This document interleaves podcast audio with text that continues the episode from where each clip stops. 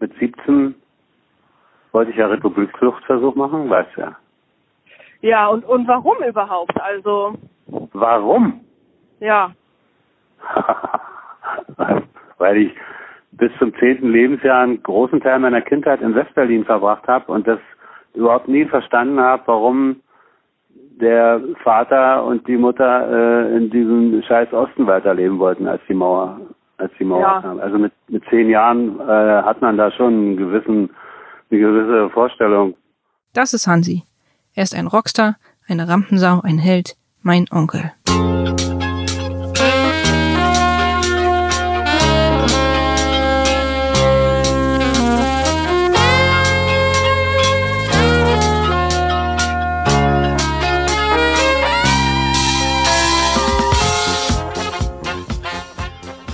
Es ist 1985. Vor 17 Jahren ist Hansi das erste Mal von zu Hause weggerannt und hat versucht, in den Westen abzuhauen. Er war damals ein Kind, gerade mal 17 Jahre alt. Sein Leben war danach nie wieder wie zuvor. Die Gefangenschaft und Schikane der DDR hat ihn zwar körperlich und psychisch an seine Grenzen gebracht, aber ihn auch motiviert, herauszuwollen. Es hat 17 Jahre gedauert, aber er hält nun endlich die Bescheinigung in den Händen. Er darf rüber.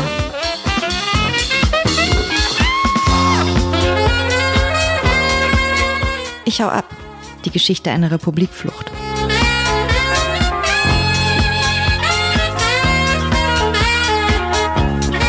Erzählt von Josephine Clem-Woodruff.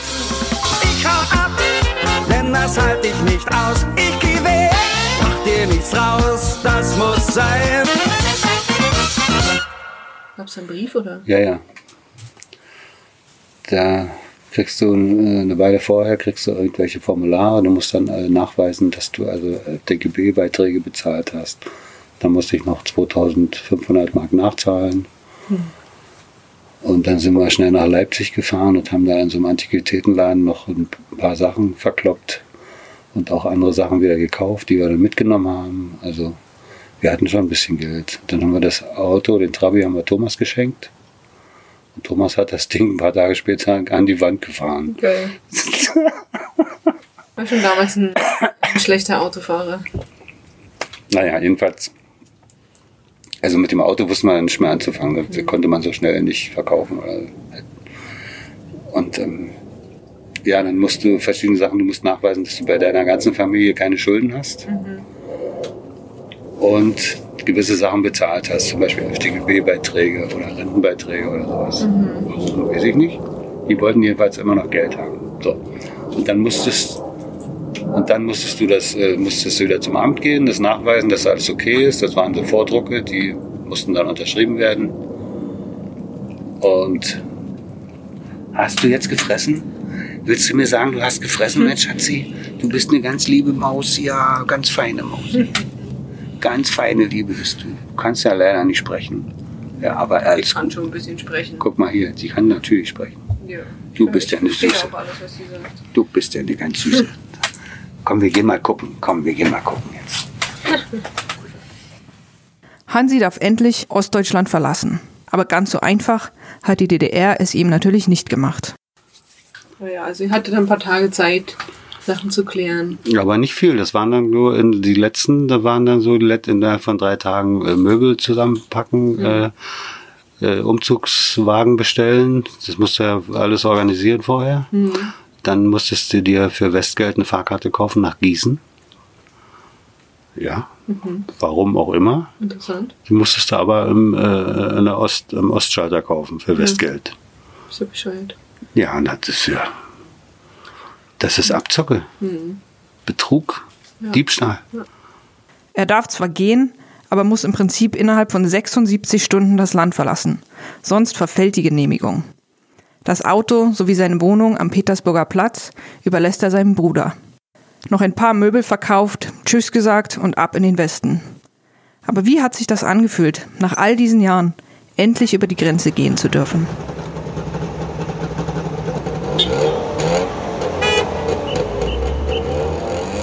War es denn dann auch so schön im Westen, wie du es dir, also war, es dann, Ach, so wie du es was heißt schön? Äh, stell dir vor, das Bild, du kommst aus dem, am 1. Mai, am 1. Mai übrigens haben sie uns rausgeschmissen, mit Kind und wo keine, keine Behörde, wo nichts auf hatte. Der 1. Mai ist ja auch ein Westenfeiertag. Ja. Ja, dann kommst du, das war mir aber scheißegal, dann kommst du äh, von dem grauen Ostberlin. Ja. Da war alles grau. Fährst du Friedrichstraße rüber und kommst dann Bahnhof Lehrter Straße an. Und schon, als du über die Grenze fährst, siehst du Grün, Blumen, Blühen. Alles schön Ja. gemacht. Und die Sonne scheint. Es war wie abgeschnitten. Also so war es tatsächlich. Ja, das war jetzt nicht Ja. nur mein Gefühl, das war wirklich Ja. so. Das sah Ja. wirklich so aus. Ich habe das schon öfter gehört, dass Leute den Osten als grau wahrgenommen haben und Westberlin dagegen richtig bunt und schillernd war. Ich durfte mit Uwe und Opa in Westen fahren zu ihrem Geburtstag. Da hat man so Spezialerlaubnisse Dann ab, so ab 84 haben wir es ein bisschen gelockert, dass Ach das so. zu Verwandten zum Ja. 60. oder. Das ist meine Mama. Und Papa hatte, glaube ich, irgendeine Mucke oder so und durfte auch fahren. Der ist dann auch rübergekommen nach Westberlin, haben wir uns da getroffen. Und dann sind wir mit Hansi und noch irgendwie ein paar Leuten in Westberlin so eine Nachtbar gegangen, die hieß die Weiße Maus. Ich konnte mir das alles überhaupt nicht vorstellen, dass man bis früh irgendwo Das gab's nicht im Osten oder was, dass man bis Gottes früh Willen. Und auch so, so die Tische auf der Straße und Italiener und Chinesen. Oh, ich habe gedacht, ich fall tot um, ey. Dass die die Tische im Sommer auf die Straße stellen und dann sind wir da reingegangen und dann war draußen erst nicht genug Platz. Und dann haben die gesagt, ey, wir holen mal eben noch ein paar Stühle raus und so. Aber das gibt's doch gar nicht, wie locker das hier alles ist. Wieso, wie war denn das im Osten? Da Das gab's, gab's alles überhaupt nicht. und war- gab's keine Kneipen oder Ja, aber nicht so in dem Maße und schon gar keine Italiener und keine Chinesen. Das war alles dann. Was sind die Ossis nach der Deutsches. Wende alle in die chinesischen Restaurants gerannt? Das war das Größte, was du dir vorstellen konntest. Oder so ein Salat mit Thunfisch. Ey, ich bin bald gestorben vor Glückseligkeit. Ohne Spaß, ne? Und dann in dieser weißen Maus, da waren so verdunkelte Scheiben. Und ich wusste überhaupt nicht, wie spät es ist. Ja, dann kommen wir da morgens raus. Da war es irgendwie halb acht. Es war so sensationell. Da war so ein Spielplatz, da schlief so ein Penner in so, einem, in so einer Rutsche. Und die waren da alle am Gießen und so. Ich habe gedacht, das kann ja jetzt nicht wahr sein, ey. War der Hammer. Wart ihr denn, aber ihr wart auch trotzdem so tanzen oder sowas, das gab's schon im Osten, so, oder war das eher so, okay? Nee, natürlich. Es Wir gab sind ja auch zu Konzerten und so gegangen, aber es war eben alles anders und alles so simpel und einfach. Wenn ich heute Filme sehe, die im Osten gespielt haben, irgendwo am Senefelder Platz, habe ich letztens so einen Bericht gesehen. Sag mal, kann doch nicht sein. Der sieht da aus wie nach dem Krieg. Sah das so bei uns aus? Was? Und dann vor allen Dingen, da war dann so Christinenstraße, da sind die so lang gefahren und da stand so alle 200 Meter ein Auto, ein Trabant, ein Wartburg, das gab ja kaum Autos. Und als wir im Westen das erste Mal gefahren sind, Bahnhof Friedrichstraße rüber, ey, da ich gedacht, das gibt's ja nicht. Ein Auto am anderen am Straßenrand und alle bunt, rot, grün, blau, gold. Und bei uns gab es ja nur so diese grauen Trabis und Wartburgs und alle 500 Meter mal ein Auto. Nach 17 Jahren Schikane und Folter ist Hansi endlich am Ziel seines großen Traums, in den Westen zu gehen. Ohne Fluchtversuch, sondern richtig offiziell mit Ausreisegenehmigung. Aber war der Westen das, was er sich erträumt hatte? Also erst, das war ganz, war ganz schlimm. Also im Nachhinein war es ganz schlimm, aber in dem Moment, wo du dann da bist, denkst du nur, dass es funktionieren muss. Ja. Da ist es gar nicht schlimm.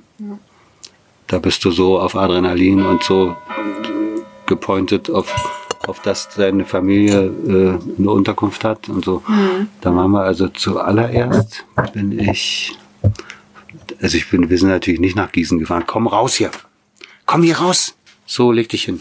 Hinlegen. Hinlegen. So ist fein.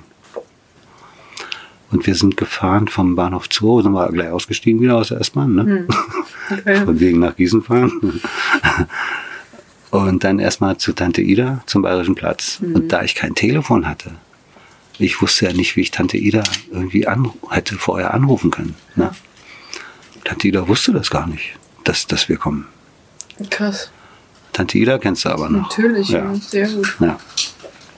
Die Düse, die war echt. Ja, pass auf, dann sind wir an den Bayerischen Platz gefahren mit dem Taxi und ich hatte nur noch irgendwie 10 D-Mark. Und da wollte der von mir irgendwie 14 D-Mark und noch was haben. Keine Ahnung. Ich habe gesagt, tut mir leid, ich komme gerade, wir kommen gerade aus dem Osten. Ja. Und wir haben kein Geld, tut mir leid, wir haben nur 10. Ich gebe ihnen 10, machen sie, wie sie wollen. Dann hat er uns erstmal, wollte er gar kein Geld haben. Ja. Sagte er, ach, ich komme doch, um Gottes Willen. Also, alles Gute. Ja, Und ja. so, dann standen wir am Bayerischen Platz und ich habe geklingelt bei Tante Ida, keiner da. Bumm. Was mache ich jetzt? Und dann äh, sind wir, wie gesagt, zu Rudi gefahren und mit Rudi dann nach Marienfelde ins Aufnahmelager. Und da war 1. Mai und da war ein, da war ein Mitarbeiter, der war so scheiße, der Typ. Und später hat sich ja dann auch herausgestellt, dass auch bei den Angestellten im Aufnahmelager Marienfelde viele bei der Stasi waren. Das ist ja krass. Das ist das ist unglaublich. Unglaublich. Und der hat uns dann ein Zimmer angeboten, ein ganz olles, so eine, so eine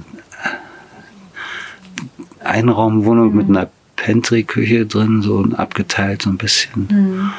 Also ganz grottig, direkt an der Straße und so Doppelstock, ein, ein Doppelstockbett Geil. für drei Personen hätte. Also die, und das, das sollte die Bleibe für die ersten Monate sein, habe ich gesagt. Bin ich rückwärts wieder rausgegangen, habe gesagt, das geht ja mal gar nicht. Ja.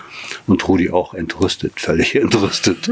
Rudi war sowas von sauer. Dann haben wir erstmal irgendwie zwei Tage bei Rudi geschlafen und, und dann sind wir ins Rotkreuzheim am Mehringdamm, äh, nicht Mehringdamm, am Hallischen Ufer gefahren. War so ein Rotkreuzheim. Und da hatten wir dann ganz nette, nettes Zimmer und nette Wohnung. Ja. Äh, allerdings auch mit Dusche auf dem Flur. Mit einer, das war aber egal. Hat Ja, uns nicht ja. gejuckt. So, und, ähm, und dann sind wir natürlich auch zu Tante Ida den Garten gefahren mit Rudi. Ja, ja. Das war ja dann das Highlight schlechthin im Ja. Garten. Der Hans ist da und so alle, alle Nachbarn zusammengekommen und gefeiert und gemacht. Man darf nicht vergessen, dass die ganze Geschichte ja genau so begonnen hat. Hansi hatte seine halbe Kindheit bei Tante Ida verbracht, wurde dank ihr in Westberlin operiert und wurde hier aufgepäppelt und gesund gepflegt. Jetzt, knapp 25 Jahre nach seiner Herz-OP, ist er zum ersten Mal wieder hier. Doch während hier die fröhliche Wiedervereinigung gefeiert wurde, spielten sich drüben im Osten ganz andere Sachen ab. Meine Eltern hatten ja in Berlin die Wohnung von Hansi übernommen. Welche Wohnung war denn das? In ähm, Kottikowplatz, also Petersburger Platz, Friedrichshain. Ihr habt da nie gewohnt. Wir haben noch nie gewohnt. Nein. Da standen meine Möbel drin noch. Ja. Allerdings hinten, weit hinten im letzten Zimmer, hatten wir die alle zusammengerückt. Äh, und dann, und da sind garantiert, haben die die Wohnung, hat irgendjemand einen Auftrag gehabt, die Wohnung abzu, äh, abzufackeln, damit die da rein können, damit wenigstens in, in, in Brand ist, damit die da rein können und äh, irgendwelche Wanzen entfernen können. Könnte ich wetten. Das ist kein Zufall, das, das kann nicht sein. Dass meinen Eltern mal die Bude abgebrannt ist, das wusste ich natürlich. Wie die ganzen Zusammenhänge waren, höre ich jetzt aber zum ersten Mal. Hansis Wohnung ist an dem Tag ausgebrannt, wo wir eingezogen sind. Und jetzt will ich dir mal erzählen, wieso und was Hansi dazu sagt. Und äh, die hatten eine sogenannte Forsterheizung. Das war eine Heizung, die mit Kohle beheizt wurde, aber die die ganze Wohnung geheizt hat. Du hattest also nicht einen Ofen in jedem Zimmer, sondern hattest nur eine Heizstelle, meinetwegen in der Küche, die die ganze Wohnung, das war damals schon modern. Ja? Also aber nicht mit Gas wie mit heute oder mit Öl, sondern eben mit Kohle. Und die habe ich angeheizt, diese Heizung. Und die ist aber nicht angegangen. Und dann hat dieser Olaf das nochmal richtig gemacht. Ja? Das war auch ein komischer Mensch, aber egal, wir waren ja, ich war, waren damals auch freundlich allen. Jedenfalls nimmt er die Kohlen wieder raus, die nicht gebrannt haben. Diese schwarzen Kohlenbriketts, ne? tut die in den Eimer zurück, ne? heizt nochmal neu an und heizt mit drei, vier Kohlen an, lässt das erstmal angehen und legt dann ein paar nach und drei und vier waren in dem Eimer, sind in dem Eimer unten drin geblieben. Und diese Kohlen, auch wenn du, du hast noch nicht mal was gerochen, die waren schon so warm, dass die im Laufe der Nacht angefangen haben zu glühen. Dann ist der Eimer nach unten hin so heiß geworden, dass der Teppich unten angefangen hat zu brennen. Und als wir früh aufgewacht sind, waren schon die ganzen Zimmer weiß und wir haben es kloppen an die Tür und dabei habe ich die Tür aufgemacht, da ist in, der Küche die Fenster ausgeflogen, weil also Luft reinkam in diesen Raum, wo keine Luft mehr drin war. Das hat so explodiert und hinter uns sind die Gardinen, die an so Plastikringen, an so einer Stange auf sind, die Plastiken sind sofort geschmolzen, die Dinger sind runtergefallen und dann sind wir mit Mama beide aus dem Fenster rausgesprungen. Krass, nee, das wusste ich nicht, dass das deine alte Wohnung war, die abgebrannt war. Ja, das war meine Wohnung. eine- Nee, das ist kein Zufall. Was? Das ist kein Zufall. Nee, das glaube ich auch nicht. Na, das dürfte ich dann alles irgendwie über meine Akte erfahren. Ein großes Thema bei der Aufarbeitung dieser Geschichte war immer Hansis Stasi-Akte. Es wäre in diesem Fall natürlich hilfreich, Hansis Akte zu haben, um mehr über den Brand zu erfahren. Aber ich verstehe total, warum Hansi gehemmt ist. Von meinem Vater habe ich aber die Stasi-Akte vorliegen. Und die ist nicht minder interessant. Bei einem Glas Wein habe ich sie Hansi mal mitgebracht. Mehrere Briefe und Telegramme zwischen meinem Vater in Ostberlin und Hansi in Westberlin sind hier abkopiert und eingeheftet worden. Ich brauche eine Brille. Ich muss Licht und Brille. Holst du die jetzt raus oder soll ich mit rein? Komm mit rein. Stimmt, da war was, was ich nicht nachvollziehen konnte. Was war. Mann, ey. Was für ein Leben, wa? Ey, total krass. Komm, setz dich. Ich setz mich. So. Schubst den Hund einfach weg. Der muss weggehen, wenn Menschen kommen. Ja.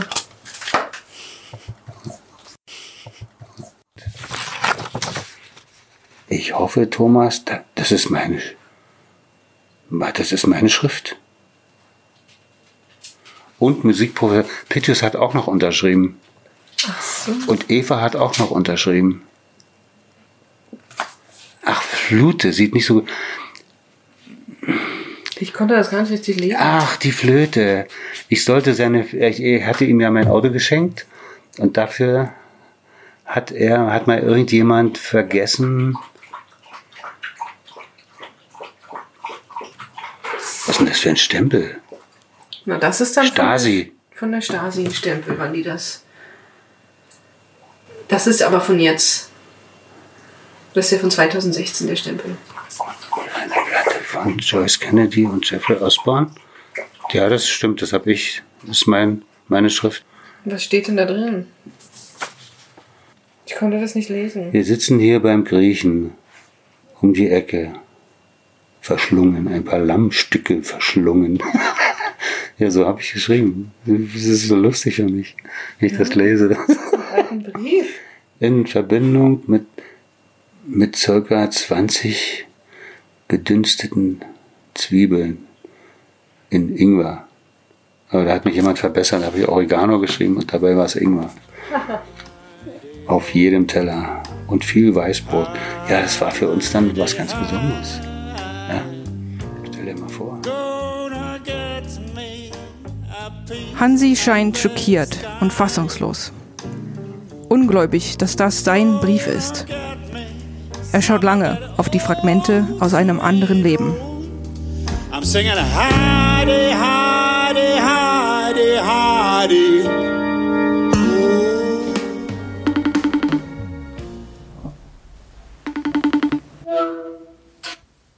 Hi. Hey, Ja, Wienchen. Wie Ja. geht's euch? uns geht's gut, wir haben uns wieder eingelebt. So, schneidest du das jetzt auch mit? Ja, Super. ich schneide Ja, alles mit. Ja, so fantastisch. Ja, ja. Also ich find's total spannend, wirklich. Aber es ist natürlich auch von dir viel, ähm, ist ja sozusagen auch dein, dein Herz und deine Seele da drin. Wie, wie ist das für dich heute so zurückzublicken und mit mir darüber zu sprechen? Wie, wie ist das für dich? aufregend Ja. und, und äh, das kommt so von ganz tief äh, drin jetzt wieder äh, was raus, was mich äh, früher immer total geärgert hat und wir haben das dann halt kompensiert mit Alkohol und mit Blödsinn machen und einfach neue Musik wieder einstudiert. Ich weiß auch nicht, wie wir das überhaupt überstanden haben. Also nach, aus heutiger Sicht, wenn das heute Musiker so passieren würde, die würden da sich das Leben nehmen, glaube ich. Ja. Das kann man da überhaupt nicht machen. Das ist doch Wahnsinn. Ja. ist wirklich- Also es ist schon, schon für mich aufregend und auch wieder im Nachhinein äh, spannend. Äh, eigentlich, wenn man, wenn man das alles mal so chronologisch äh, hinterfragt beziehungsweise aufarbeiten könnte, das wäre schon geil. Ich empfinde diese Geschichte als wichtig. Nicht nur, weil ich mehr über meine eigene Familie, sondern auch über meine eigene Geschichte gelernt habe. Außerdem ist es toll zu sehen, wie einflussreich Musik ist und was für einen Antrieb und Energie sie verleiht. Musik hat Hansi das Leben gerettet.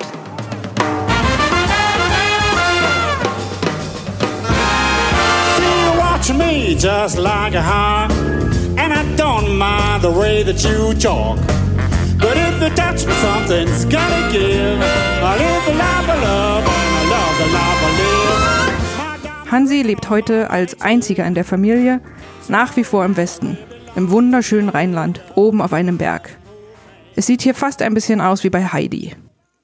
Hansi ist Zugbegleiter auf einer der schönsten Bahnstrecken der Welt. Seine Bahn fährt den ganzen Tag am wunderschönen Rhein entlang, vorbei an der Lorelei und zauberhaften Burgen. Hansi ist bekannt wie ein bunter Hund bei seinen Fahrgästen, muntert sie mit Witzen auf und hält den Zug bei guter Laune. Niemand ahnt, dass er vor fast 50 Jahren das größte Abenteuer seines Lebens begann, als er in Cottbus in einen Zug nach Rostock stieg.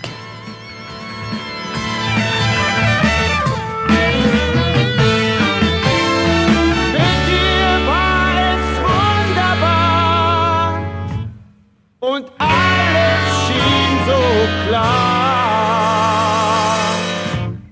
Und du sagtest mir, ich lieb dich, was auch nur erfunden war. Ich hau ab ist ein Podcast von Lautgut. Das Team besteht aus Josephine Clem-Woodruff, Idee, Buch, Interviews und Erzählerin, Frieda Morische und Maria Lorenz Pool Artists, Produktion und Ruben Schulze-Fröhlich für Lautgut. Das tat gut und war nicht wahr. Mit der Originalmusik unter anderem von Hansi Klemm, Mondi, Modern Soul Band und der Klaus Lenz Big Band.